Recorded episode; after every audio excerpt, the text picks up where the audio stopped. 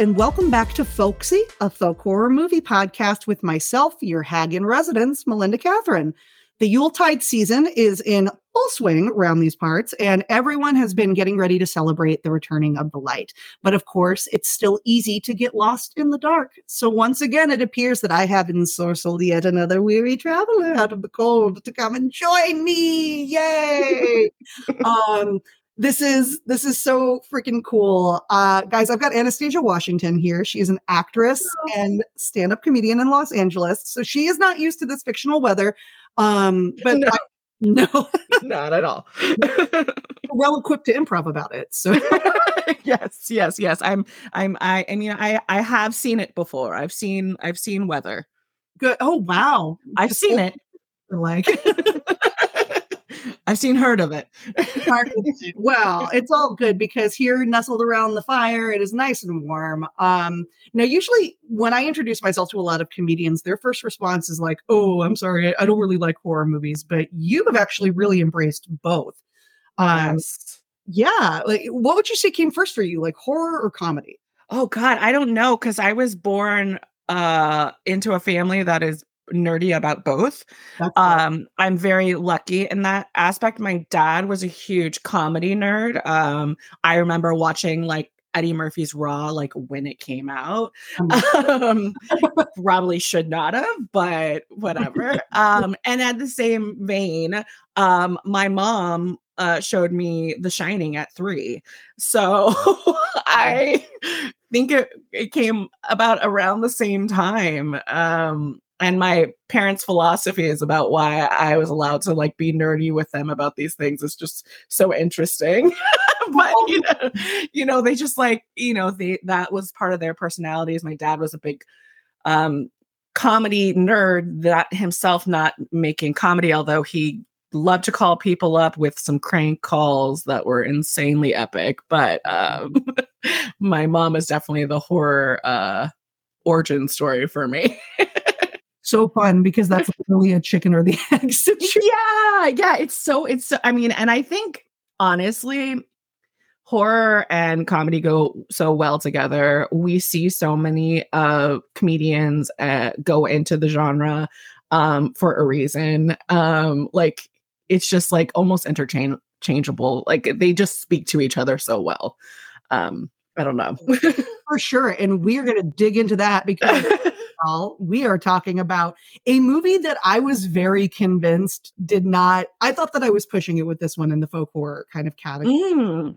A lot of what we do on this podcast is kind of being like, is it? I don't know. I we think it is because I have some very bloody colored glasses on when it comes to for the genre. Um, Right. But on my rewatch, I was like, you know, guys, I think Krampus is a folk horror film. oh yes i would say a hundred percent i mean i watched that documentary on uh uh on shutter about folk horror fo- folk horror and and they, oh yeah. yeah it was so good but yeah i mean i think this is so much so i mean i don't know if you've experienced like the holiday season outside of this country but there is so much lore to christmas there's I so much. That's it is so cool. insane.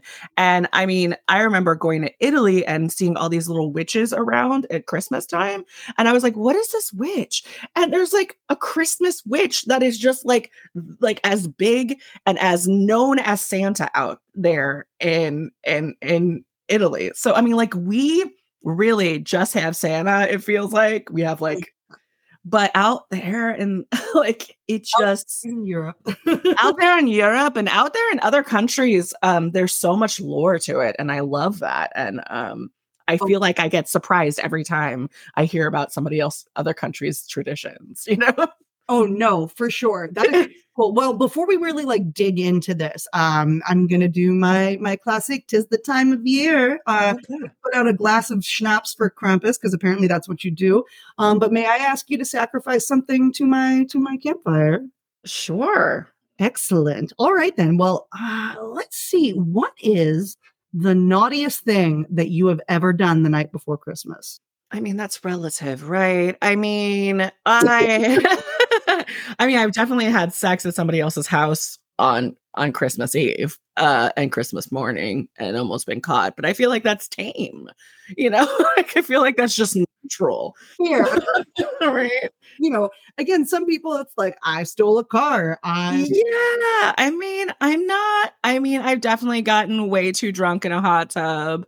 I mean, I, I it just feels like par for the course for what the holidays is. sounds like perhaps what it is is that your your lifestyle is a little Krampus leaning than perhaps Saint Nicholas. maybe, maybe, maybe. Yes. Um, I guess I didn't mean to be naughty, but I did do this one thing, and I think it's kind of my family makes fun of me to this day, but I wrapped up all my sisters. Like my sister was away at college and she was coming home for Christmas, and I wrapped up all her clothes that she was supposed to take back to college. So she thought she was getting like a hundred presents. Oh my God. but she That's ended up getting her laundry. That's what that is. I love it. It's ever so slightly naughty, but in like a fun fantasy Right. kind of way. Oh, I know. Oh, that is that is wonderful. Well, thank you. I I appreciate the fire is warm. It did Okay. things where it glows a color, like when you throw dust in it, like it's. Uh, Are you afraid of the dark? Uh, love um, Love the reference. oh, excellent. But but yes, so we are here to discuss the 2015 film Krampus, written by Todd Casey, Michael Dougherty, and Zach Shields, also directed by Michael Dougherty. And if you guys know that name at home, this is the guy who did Trick or Treat. Superman Returns and uh, Godzilla King of Monsters. So like what a what a breadth of of uh, uh, of content to be provided. yes. For those of you who have not seen the film, as his dysfunctional family squabbles escalate, young Max finds himself giving up the spirit of Christmas, a fatal final straw that unleashes the wrath of the fearsome demon Krampus.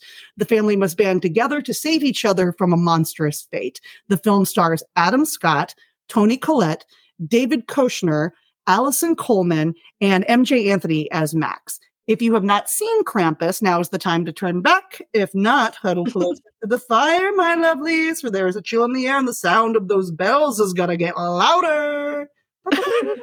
I love it. Where did that come from? It's a weird bird out here. Don't worry about it. Um, and, and heard you were talking about Krampus. So it was like, oh, yeah. I'm here. you know you started to dig in a little bit to you know the the kind of like folk history of like what goes into to Europe and a Mhm. lot of what goes into the Christmas holiday. And so, you know, here's for those who might not be as familiar with Krampus, there's actually a reason for that. Um, the history of the Krampus figure goes back to this pre-Christian Alpine tradition that celebrates, you know, with celebrations involving, you know, Krampus dating back to the sixth or seventh century AD. Now, when we talk about Alpine folklore in Europe and on this podcast, it often refers to Central and Eastern folklore in the Alps. So, like Liechtenstein, Germany, Austria, Slovenia, uh, Bulgaria. I clarify this because the Alps also includes areas like Morocco and Italy, like you were talking about, Anastasia. Mhm.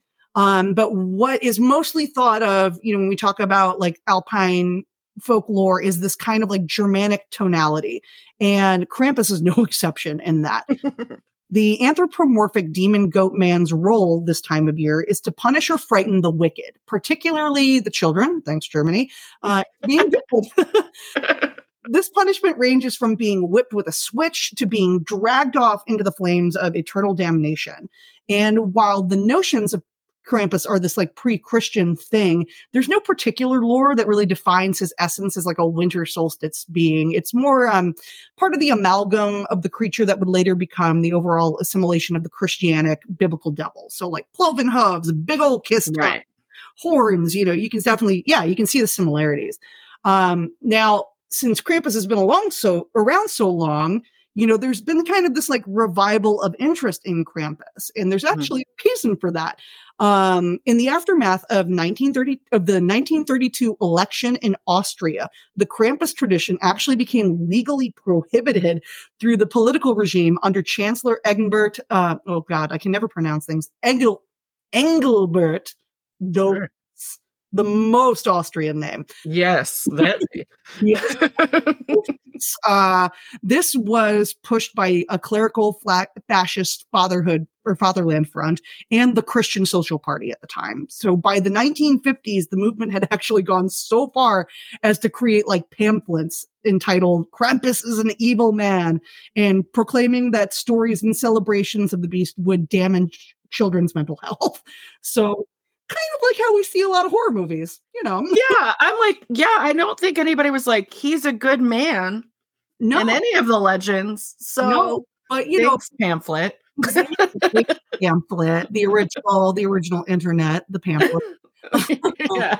But uh, with the turn of the century, though, came the return to Krampus, where many alpine cities began embracing old pagan traditions such as mask carving and effigy adornment, as well as other types of folklore, making Krampus into a celebration. Uh, in many ways, he's now kind of like a very stark middle finger to the Christian notion of St. Nicholas and the stolen pieces of the Yule season's adaptations for Christmas. Christmas. Mm-hmm. Yes. So if you haven't heard of Krampus before, that's not necessarily unusual. There was this huge point in time where we were kind of like, up, up, up, up, up. This is like the video games, drugs, Nancy Reagan kind of like era. Um, not this bad boy, uh, except it's with this folklore character, which is wild. Um, but so North American media has really taken to Krampus, but comedy in particular has really adopted Krampus as like this figure, kind of like how the Babadook was proclaimed as a gay icon because we say so. Uh, yeah, because yeah, you know, him and Pennywise have a very great relationship. Yes. Oh, absolutely. Well, Anastasia, why do you think that like comedy has really latched itself to Krampus in particular?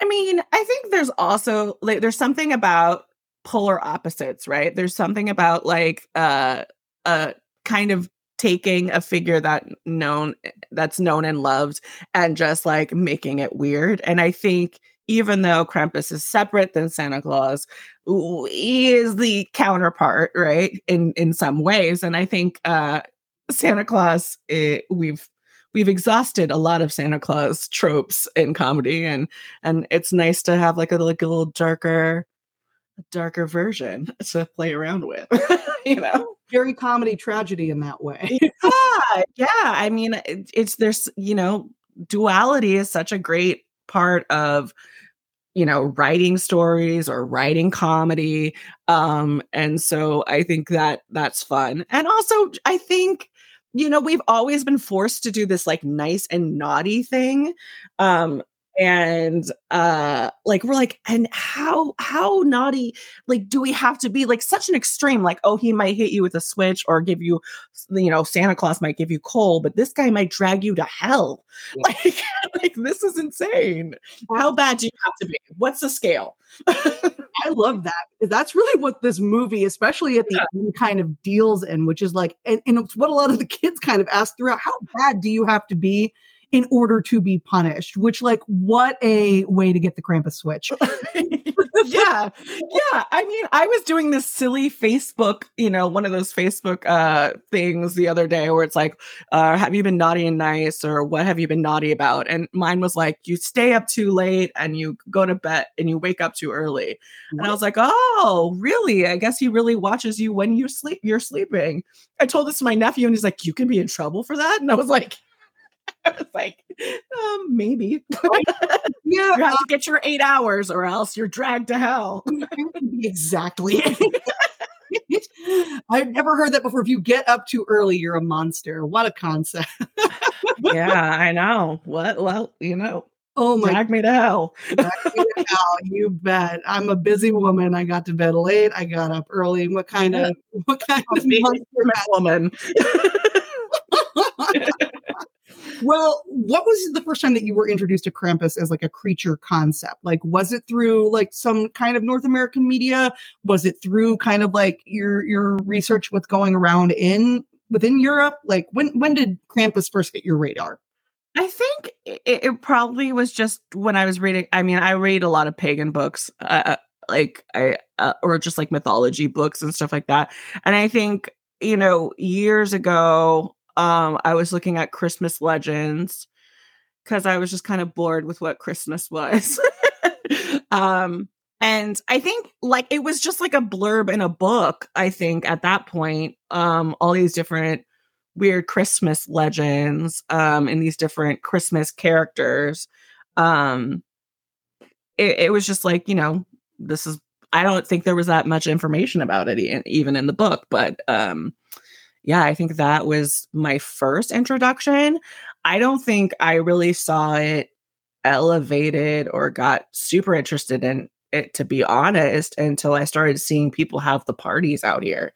Um, and I was like, what it like what there must be something because yeah, you throw a Krampus party, which is dope. yeah, yeah. And I think like when I saw like like a darker side of Christmas start showing up around LA. People were throwing like parades and parties, and I was like, "What is this?" Um, I think that's when I became like a little bit more entranced with it, and then the movie came out, and I was like, "Whoa, what? What is this? like, let's let's figure this out." Well, so. and it's wild because this film has really kind of become the the titular Krampus film in that way. Because mm-hmm. a lot of other horror Krampus, like very much so more horror, you know, uh, uh, yeah, based have kind of come out, and nothing's really tapped the level of this particular Krampus film, and which is wild because again, it's technically a comedy, uh, right, right. And so, you know, yeah, it's it's interesting in that way. Uh, and actually, you know, as we kind of start to like dig in to the film and kind of what makes this special as a horror film. Th- this movie participates in one of my personal favorite horror pastimes, um, which is seeing a real comeback, which is just casually killing children.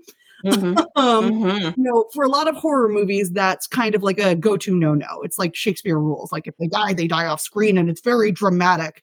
Yeah, um, especially in America. Like if you're adventurous and you see stuff outside of American cinema, they don't care. They kill kids like left and right.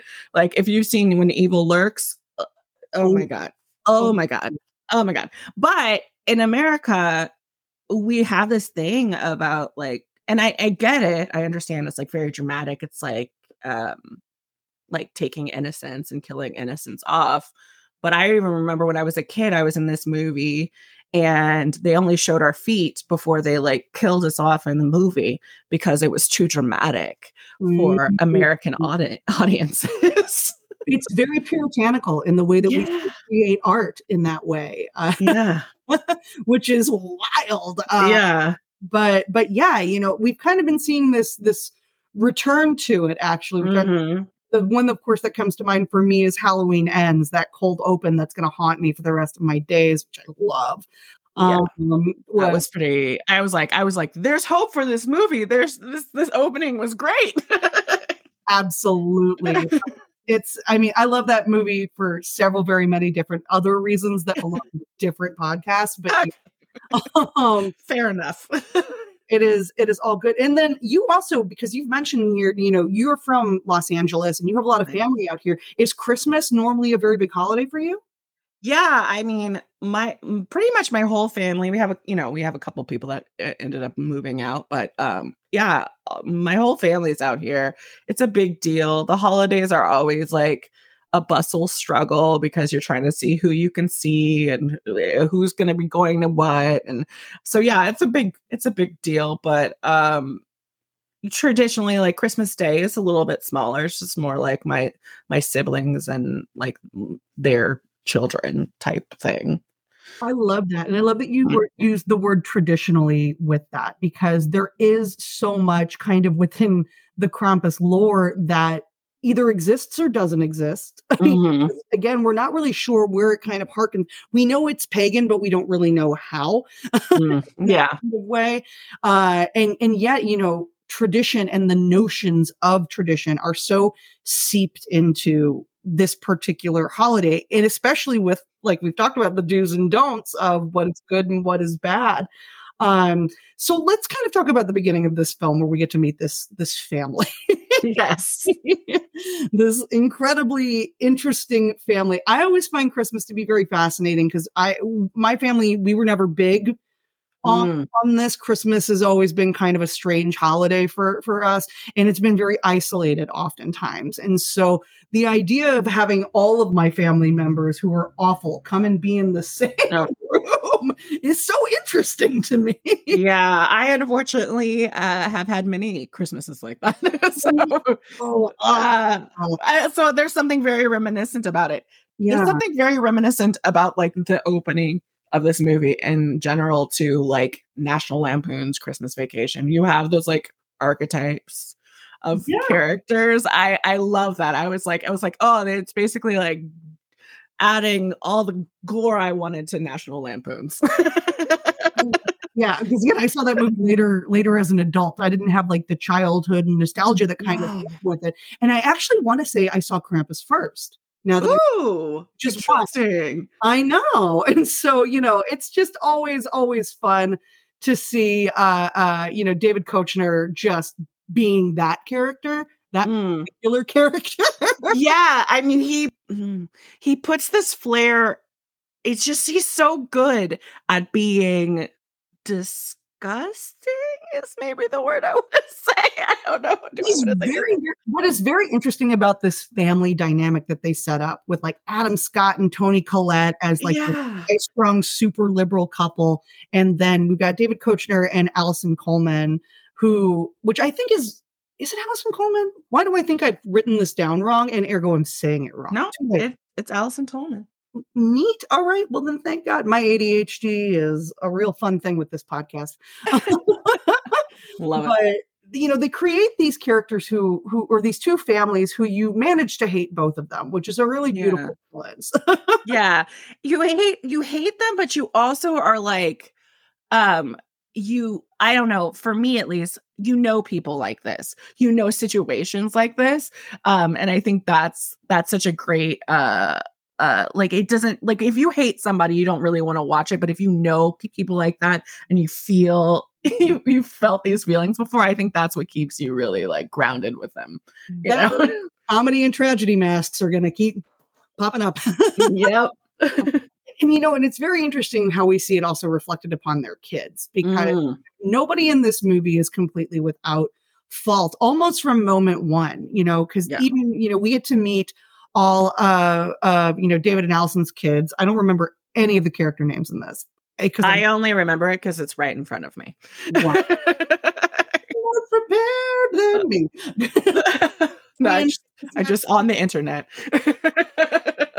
great wi-fi out here in the woods fantastic but i know a scene that always sticks out to me is max at the beginning when you know it's it's you know oh why are we doing that you know, max has been kind of fighting everyone from the moment this film starts you know he's fighting you know people at his school in the christmas play he's Mhm. fighting when he gets home and you know in an attempt to kind of connect with his cousins he has that great moment at the beginning where he's like you know well what did you ask for for christmas you know and he proceeds to list off some expensive toys and Yeah. so even the kids you can see how kind of in that tradition it is passed down you know amongst these kids who were kind of taught how to be bullies these kids who were kind of taught to be oblivious to you know to others and and it creates this great round and then here comes oh no i do remember aunt dorothy uh who is just you know popping the, the unexpected relative who's just a drunk and is just mean is Yeah. You just sounds i just tell it like it is but you're like You're like, but that that hurts. like, don't say it like it is. who is that for because if it's just for you you're kind of a dick Yeah, exactly. Uh, and so, you know, we get this kind of great, like both showing up tradition and breaking down of of tradition because so much of this film was actually in the the details in the background. I don't. Mhm. Did you get more out of like this? You rewatch this movie often, yeah? I do. Like I watch I watch Krampus at least once a year. Um so I mean I guess I I I don't like get it it feels fresh because it's like, oh, you know, I'm seeing it once a year, but you know, like I think if I watched it more than once, it'd probably get more detail, you know. oh no, that's fair. I just Mhm. yeah, I I didn't realize in this particular rewatch. I noticed that you know when Omi is making cookies in the um in the kitchen and she's making them by hand. And, you know, like Adam Scott comes in and oh, you know, don't worry, you don't have to make too much. We bought a bunch. And she kind of gives him a side eye, but they've got a Christmas carol on in the background, uh, oh. which is very, oh.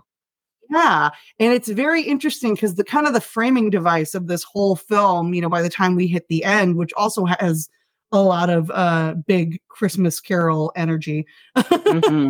yeah. Screwed three ghosts energy um, which also kind of before krampus was kind of the the cautionary christmas tale pretty traditional yeah yeah for sure and i think we've seen it in a hundred different ways but um I yeah. think yeah I think that's part of the other reason that Krampus gets so freaking fresh with all of this is that we've seen 900,000 Christmas carols, including yeah. one with like Guy Pearce getting molested as a child. Like, did I need yeah. that Carol? It's too late. We haven't.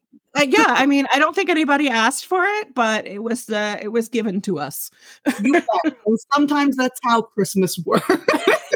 Yeah, it's very, very Christmassy indeed. It is. It is very, very Christmassy. Uh, and so, you know, we we just have this wildly dysfunctional family, which mm-hmm. is just so much fun. And of course, as Max becomes more and more disillusioned, finally he goes, he rips up his letter to Santa and says, you know, not doing this, tosses it out the window. And then suddenly, probably some of the most swift and brutal magic that I can think of just encases this neighbor. mm, yeah. It's and, really interesting. And, and possibly worst thing that can happen to any teenagers in the neighborhood. All of the power and internet. but Christmas, no less. yes. No. oh my god. Yeah, and in, it's that three days before Christmas too. So it's that time. I I always have um a notion that I kind of say upon hearing so many different Christmas tales and relating them to my own, which is that family at Christmas, you get three days. Because by the fourth day, you're ready to kill each other and mm-hmm. so say something mean. Um, For sure, yeah. I'm glad uh, you gave them three days. Wow, I, I think maybe like two. I say this with love and devotion to the to the medical system that fuels me. Uh, so much. Mm-hmm. so, Indeed. Indeed. Yeah.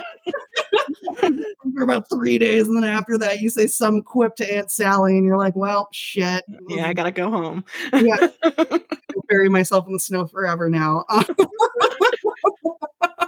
Indeed, though. my goodness, my goodness, which is kind of what happens here uh, uh, yeah.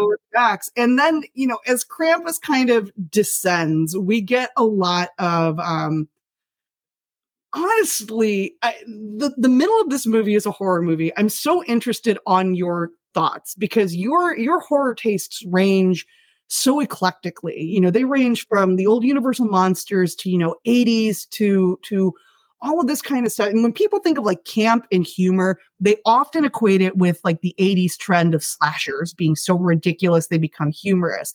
Um, so much of the, of the actual brutality of this film is very, very grotesque. You know, it's a lot oh, of yeah. Again, all of the kids die before we even touch an adult. Oh, um, sure, yeah, yeah, and I, I think it like it's to me very remin- like the the the I don't know, the gore of it is very reminiscent of like a poltergeist, you know, taking like those like innocent things about your house and innocent innocent things about toys and just really wrecking you with it, you know? Oh, a hundred yeah, like this film kind of like taps into because there's definitely that like element of the 80s. Do you do you think that this film kind of like falls under that just like strictly nostalgic interpretation, or do you think it falls under like you know you mentioned the brutality and kind of like this almost like it falls under this post aughts umbrella. Mm. I don't know if like when we look at like aughts films like House of Wax or when yeah. we look at you know the Saw films, the the Hostel films, kind of all of that. Where do you think that the gore level kind of falls within all of this? Do you think it's more of that 80s? I'm asking you a lot of questions. I think it's more 80s. I think only because uh like there's something about like the cartoonish natures of these creatures that like it it, pulls you out of it a little bit to like be like laughing, but then at the same time you're like, well, wait, I have like a snow globe next to me. Oh, wait, you know, like, and that was kind of what was like the beauty of like some of these like I don't know, comical takes on different um things that are around your house, you know, that become like monsterish um of the 80s, you know, like where you're like, wow, uh that's funny now and then you go home and you're like, wait a minute, that's not funny because oh, I have that oh, yeah. all, or that's not funny because I had I grew up with, you know, I, it's like one of those like long, it's like a long haul um terror, and I love that. no, you're right. There's a lot of creature work in this film. Uh, yes, so much, which I love. I mean, I mm-hmm. love that. I'm like, make monsters of things. I love it. Absolutely. No, and you know, we kind of get that with the first, you know, they really do a great job of setting up like uh uh uh before we see a kill. And of mm-hmm. course the mm-hmm. first one is the is the teenage daughter who yeah. very I think rationally is like, you know, haven't heard from someone who happens to be my boyfriend, mom and dad. Yeah. Want to go look for him. I can also see if other power is on. yes and and kind of like within this first moment we really start to see at least how i saw it kind of like this folkloric element of the minute that this house becomes isolated mm-hmm. amongst everything and everyone's kind of there we have to fulfill these old roles of kind of what comes with survival and isolation mm-hmm. and the first thing that they do is send Red Riding Hood to frickin' grandma's house yeah she does not make it does not, you know. Yeah. But but it is kind of that notion. We start to see that that almost like fairy tale element, like mm-hmm. really playing into horror. When you think of horror, you know, like what are some of the the other like fairy tale films that you kind of think of? I mean, I, I Red Riding Hood is so perfect for that moment, right? And that and that's such a like a, a like a, a an evaluation of femininity, right? Like go out into the woods, even though like it's dangerous for you and everything is going to be coming after you. But mm. I'm sending you there anyway. Just be careful and don't do anything bad. You know, you're like, what? Last week, you bet. yeah, yeah. You're like, okay. Um, and I mean, this one, I'm trying to think of other like fairy tales that really are like popping up in this one. I mean, we've mentioned quite a few of them yeah, Germany, we normally get like the Hansel and Gretel. We, we do. We do. We, get a lot of werewolf tales, actually. A lot oh, of folkloric werewolf. So tales. many, so mm-hmm. many. We never talk about this, but like you know, like they had w- uh, like witch trials. Like they had werewolf trials. Like there was like people what? that. Yeah, I mean the uh, the more in France, but also in Germany, and um like if you ever watch the brotherhood of the wolf they touch on it a little bit but there was people that were just like weird dudes or were like and they were like totally they're like that guy's a werewolf and they were put on trial. I, like it's insane. That. I asked that because you know like, apart from the fact that this is you know a holiday movie that we're actually yeah is technically our first fairy tale uh, mm. uh, we're going to touch on on this podcast and i you know i'm thinking about like all of the werewolf movies that i've got on my list and we've talked a little bit before in the past about you know the jacobean witch and kind mm-hmm. of out of that in the witch trials, you know, in, in the wake of, of James being this big kind of crazy guy who took after great great grandpappy uncle uh, Henry VIII. yes, really loving uh, a good witches are out to to commit regicide moment. Um, yeah, it's, so it's, I had no idea that this was like this whole element of this. That's oh my gosh, I've been trying to write the script forever about like the werewolf trials. I one day I'll do it, but like I I, I think it's so intriguing to me too because I think tropes of male and and and femininity, you know, like all these different ways that we persecute each other, and I think all the tropes that we have to be put into i think that's uh that's an interesting thing to me. So like the werewolf trials versus the the witch trials to me is just like very interesting.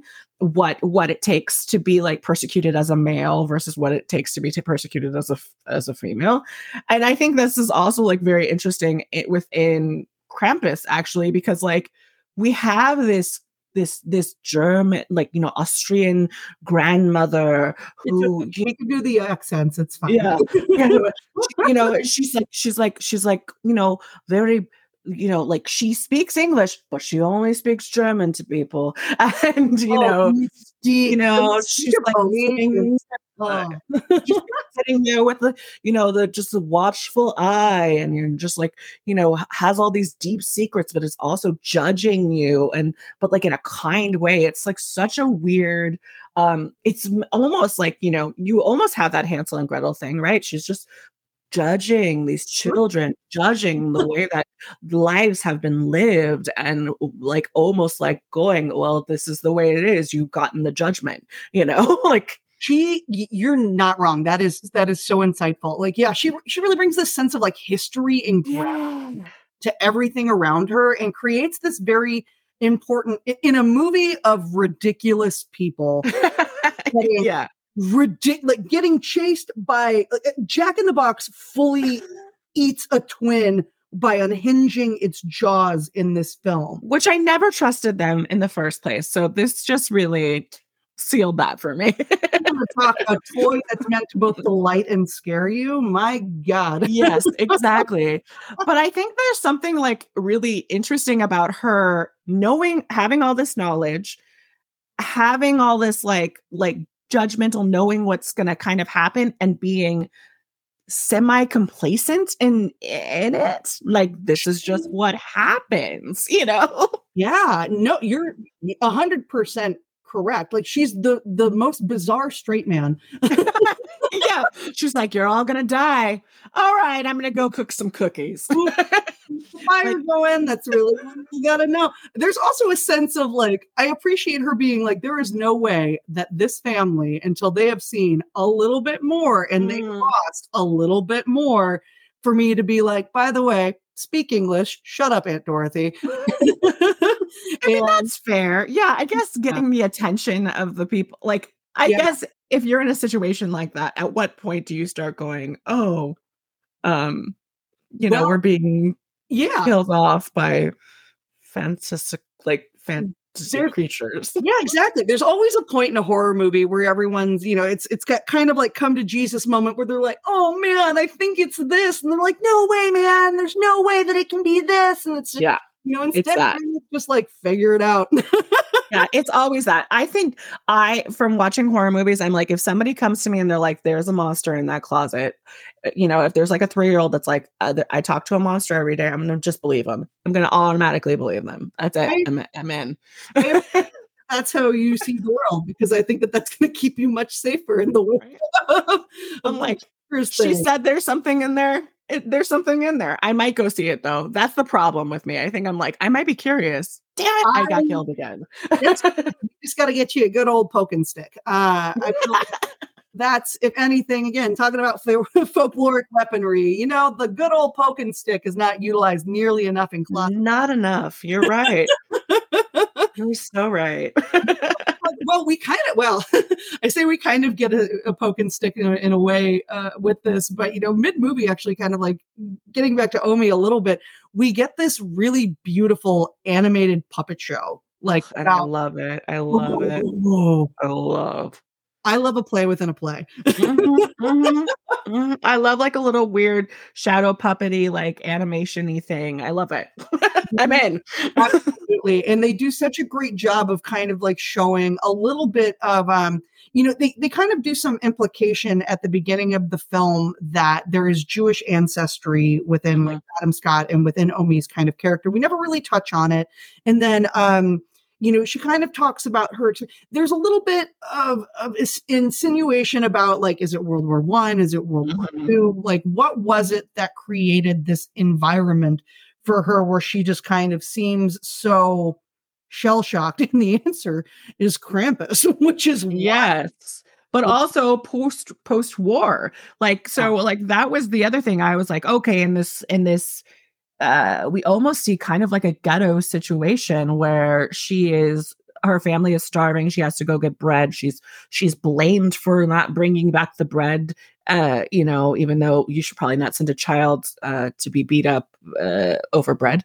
Um you know not really her fault exclusively to the breadline. right. Like, I mean, I, I, mean, eh, you know, not really her fault at all. But you see that, like, and so I was like, I it felt very reminiscent of a World War II situation for me. Yeah. Um, and I and it further implied then being Jewish, but then we're also talking about this being a paganistic, like also rooted in Christianity kind of thing. Uh, it's like it's it was. I was like, what is happening?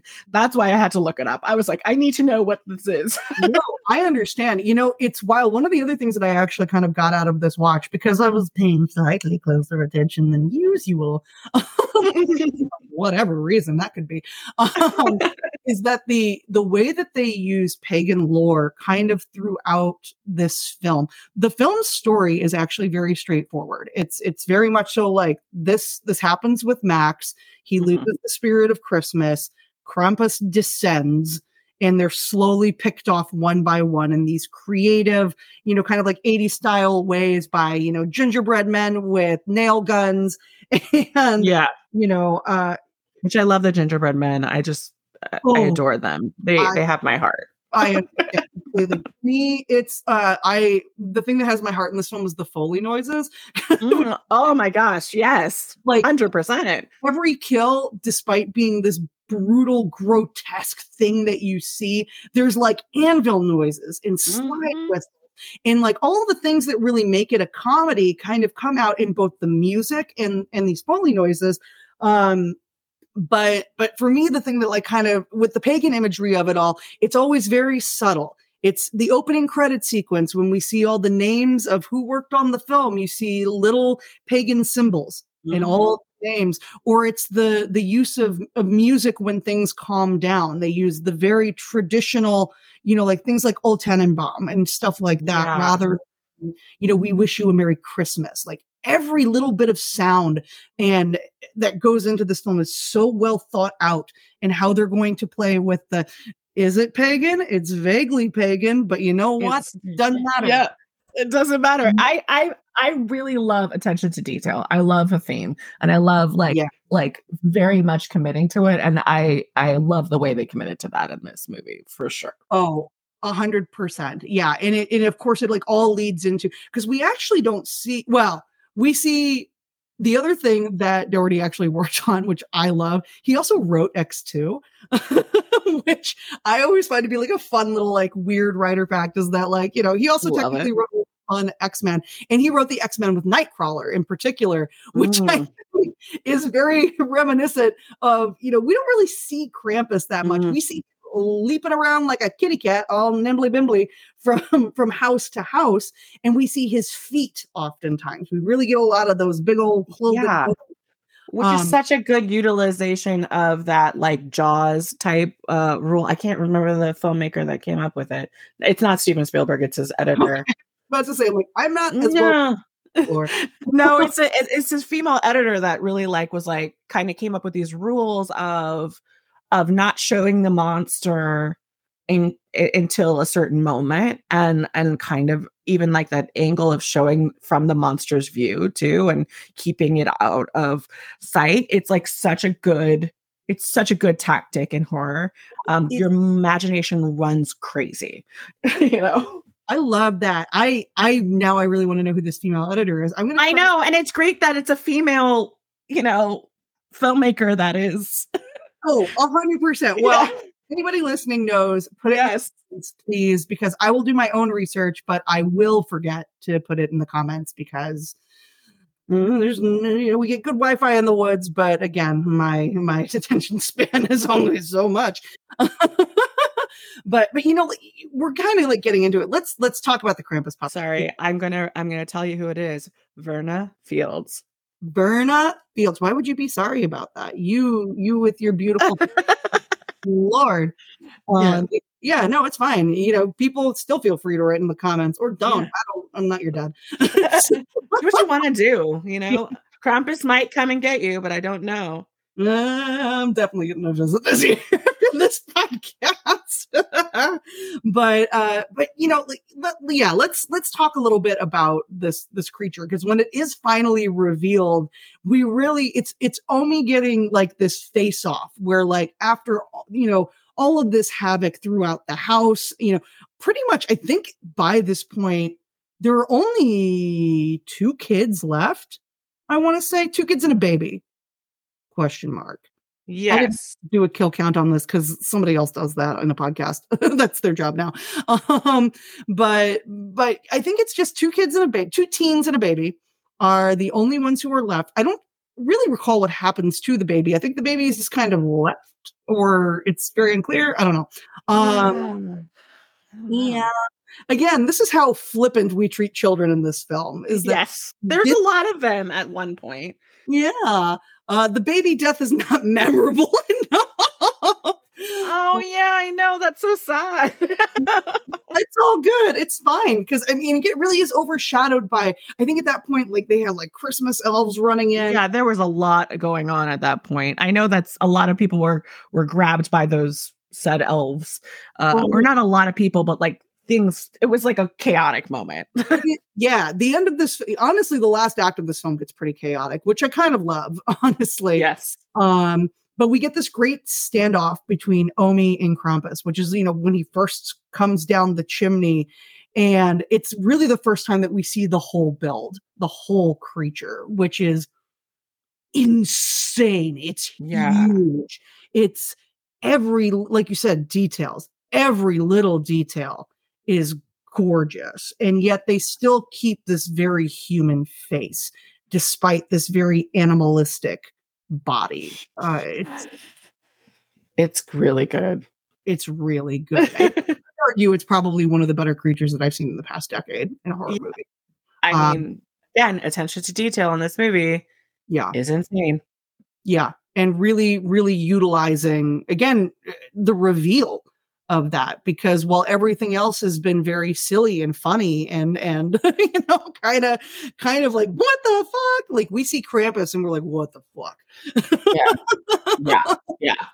it's it's exactly like you said how comedy and and horror really go hand in hand they do. They do. Jordan Peele even says it. this oh goodness my goodness well you know and as we're kind of like saying like the end of this film gets really chaotic krampus shows up we finally see him you know there's more kind of chasing throughout a lot of this film is really just about tracking down and killing people that really the, the act two of this is is quite substantial yes. in that way. Uh, but as we kind of get to this finale, we're slowly is like the last people being picked off are are you know one of the teen cousins, Toni Collette, Adam Scott, Adam Scott, flamethrower action star. By the way, I think we need to take a moment to talk about that. I mean, I will always take a moment to talk about him. Dale, bing bang bong, let's do it. yeah. Ah, so good. I'm surprised that he hasn't like kind of ventured more into this because you know as we're seeing more of like that era of like hot dads being hot and you know firing Yeah. weapons, you know I think he's kind of an underrated hot dad in horror. I do. I think so too. I would love to see him more. Um, I do think he had a couple like bad breaks in it. Like he did like a TV show that was kind of like, you know, like horror comedy based and it didn't really do well, which I don't know why it didn't. oh, Um, it was called like Ghosted or Ghost something. Oh, with Craig Robinson. Yeah. yeah, Yes, yes. I did hear of it and did not watch it. Dang. Yeah, that's on me. Yeah. Man, I mean, I mean, not all on you. That's fair. Yeah, there are millions of other people who would have needed to support it. Uh, but yeah, it's just, he's such an interesting figure when it comes time for that dichotomy of, of horror. And I guess Severance is the other show that he's done. Which Yes, which is kind of like him creeping back into the genre, I feel like, but nothing about what the show is about, and so that is interesting. Is it something worth checking out if you are a horror fan? It is. it's like more like corporation um like corporation based horror i would say like Corporate horror. What? Yeah yeah yeah yeah like uh, i don't want to give away anything but it's like yeah you watch it if you're especially if you've ever worked in an office or a situation like that um yeah so i think he's kind of creeping back into it i mean he did the twilight zone too and and I do um, its own episode. I thought that was a very interesting. one. yeah i think so too yeah but yeah i don't yeah i i think he should come back yeah. um mhm. come back more harder Adam Scott. that sounded gross but uh, you know what i mean oh yeah. Uh, yeah. So so we get Adam Scott who's just doing the most, which we love. We get Toni Collette doing what she does best, which is sad mom terror speeches. Her monologue. such a good crier oh Oh, oh yeah. It's it's Toni Collette, it's Jude Law, Mia Goth. Honestly, I think Mia Goth has usurped Jude Law at this point in that order of monologues I would listen to in horror movies forever. Yeah. yeah exactly but we, we get great moments with Toni Collette. And then we get this standoff with Max and Krampus, which I kind of think a lot of people forget about because by the end of this movie, it is so insane that you're kind of just like, we're waiting for the ending. But I do want to take a moment because since I did mention before that we get this, this very like Scrooge notion with the framing of this film. Because Mm-hmm. film, we get the start of Christmas Carol.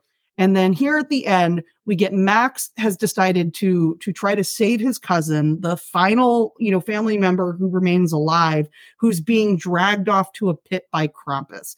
And then we get the bargain. Mm. Yes. yeah. What what do you think about, you know, this kind of like moment of this kid and Krampus kind of standing off?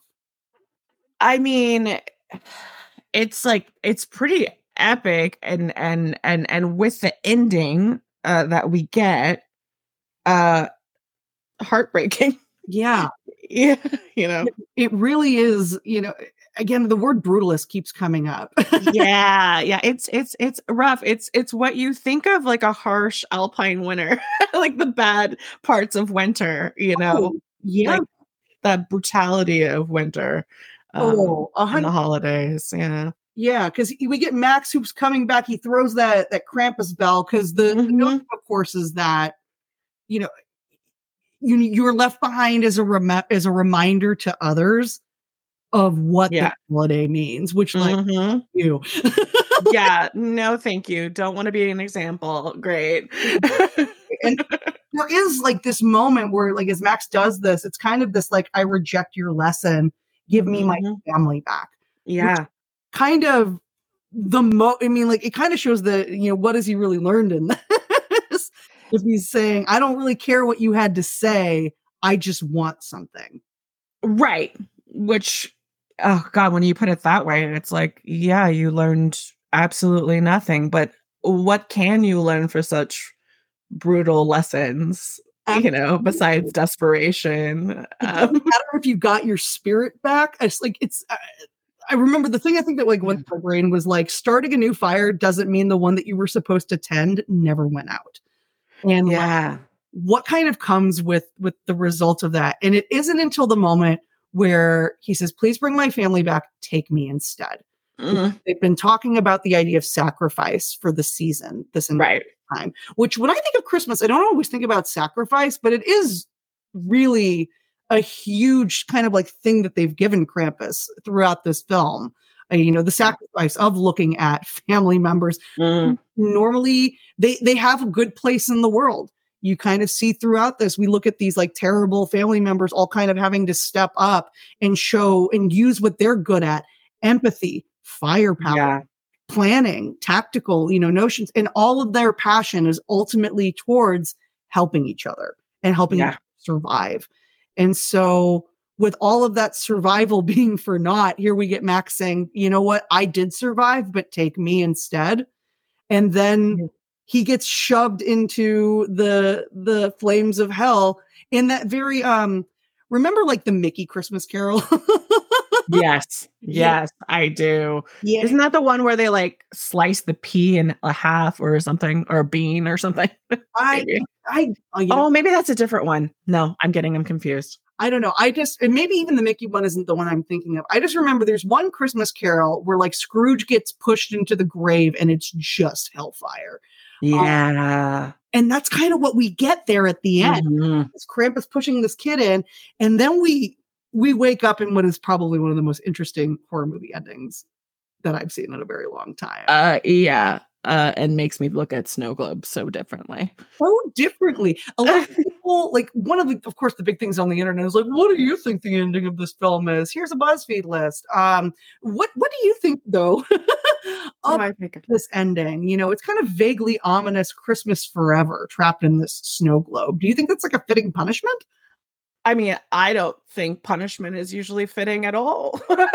I think that's not not really how people learn. I think people learn through compassion and and empathy and stuff like that. But I do think that's why like these harsh punishments really intrigue me because um they're especially in like Christianity and and paganism and religion and spirituality there is such a like if you do wrong there's a harsh punishment and um it just really goes into all the folklore shit that we you know we were raised with. Like there's a con there's a heavy consequence to everything you do and that um is hard.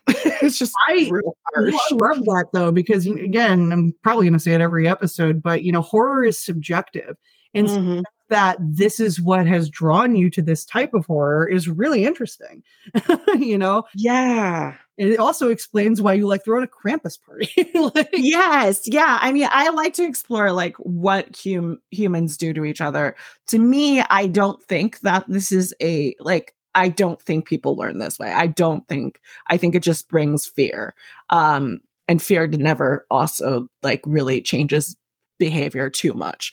Um, but it is something that we are definitely like raised as in a, in society to to think that this is what what is appropriate and this is what it is. And i'm like uh, uh, like we should be able to make mistakes. He should have been able to have a moment where he did not like his family. Like he should have had that moment. And instead because of the consequence of saying something like that his whole family is stuck here forever. Oh you know? Oh. the christmas demon yeah. Yeah i mean that is like I, I think it's such I think if you look at it comedy situation like where this is a horror comedy it is kind of making fun of like how how ridiculous that is how ridiculous a small kid like just trying to like get through life trying to get through like conflict eh, that, that he's being surrounded by makes a rash moment and uh and the course of of everybody's life has changed insane. I, I, I love this. I love this so much because I really just hit the nail on the head of uh, you know when we talk about folk horror a lot of the you know and part of the reason why i started this podcast is that you know it was originally defined very specifically and for a very specific part of the world um i actually really love this because you know like a lot of what we talk about on this podcast is kind of like how folk horror was originally defined and it was defined very late and, you know, but of course, you know, the way that it was originally defined is not necessarily define all folk horror. And I think that you've really hit this nail on the head about the notions of what draws us to folk horror cinema is this idea of this should be a good thing. Why? Mm-hmm. yeah. you yeah. know, it should be about coming home. Mm-hmm. home somewhere I can never go back to. like, why am I not safe here? Why, why is this not a safe place? Why is, you know, like, oh, it's. yeah, exactly. And I think that kind of when you look at this film as a folk horror film, that ending is a little creepier because mm. it is this notion. Can you imagine being trapped in a vaguely ominous Christmas forever? Every single no like, no, thank you. Yeah. Because that's what I imagine is that they woke up for that Christmas Eve and everyone's getting along, but that is the only day you get for the rest of your life. I don't want to live one day one for the rest of my life, especially not the holidays. Oh. Reach. Well, you know, kind of with all of that in mind, I always like to close out with, you know, do you think that this film qualifies as a folk horror film? Would you put it inside of a Wicker Man to sacrifice to the greater movie gods? Um, I would say that this is absolutely folk horror, and I don't want to put it in the Wicker Man because I want to watch it again. I mean, that's totally fine. Once it's out into the ether, it helps everything else grow. So maybe we'll get a Krampus too oh yeah, that would be great. I mean, I just heard we're getting a Thanksgiving too, so I am all on board. not all holiday horror forever. So why not? Exactly. I'm sure we're gonna get a trick or treat too at one point in time. Oh, we've been teased about it. I don't know. Everything That's just it. Whenever I whenever a movie comes out, I'm just like, well, we're gonna be teased about a sequel for the next 20 years. Gear up. Um, yeah. But you know, then excitement. Well, hopefully, then this sacrifice of qualifying this as a comedy folk horror film will will manifest all the appropriate holiday spirit to mm. descend upon us like so many clouds, so many snowmen, so many Love gingerbread it. men, so that we might get Krampus too. Yes. Yes, double cramps. I'm Um, available. Well, speaking of that, you know, where can people find you on social media right now, Anastasia? Uh, you can find me at linktrees.com slash uh, Anastasia Wash for everything. But um, I'm usually on Instagram at Anastasia Wash, or you can go to my website for everything, anastasiawashington.com. Awesome. And then you you've been like crazy busy on the film circuit this year uh, uh, with a bunch of films that you've been in. Do you have anything that you want to pluggity plug right right quick? Yeah, I mean, uh, uh, we have uh, Deadhead, which is doing um, the festival circuit, and Inner Demons is a feature that I'm in. Um, it's a horror feature that I don't know when it's streaming, but it'll be streaming soon. And Exciting. Ooh. yeah, and Demon Juice is also um, on Screamfest's website as well as Trauma. They have an app, so I'm officially a Trauma girl, and that makes me so happy. That's absolutely, absolutely rad. So Dreams. here, folks, this is where you can go and find all of the crazy stuff that Anastasia is doing. And yeah, all of these are horror movies. Am I correct or am I wrong? Oh, they all are horror movies. Some of them are horror comedies. Oh my god. Green in my woods. I'm blushing. Ah, thank you so much, Anastasia, for coming on. This is such a blast. And for all of you listening at home, have a nice, happy, safe holidays. As Anastasia mentioned, if you know you are not feeling any of those things, feel free to curl up in a corner and to listen to some folksy because here we're all family. Anyway, yeah. Until next time, happy holidays and stay folksy.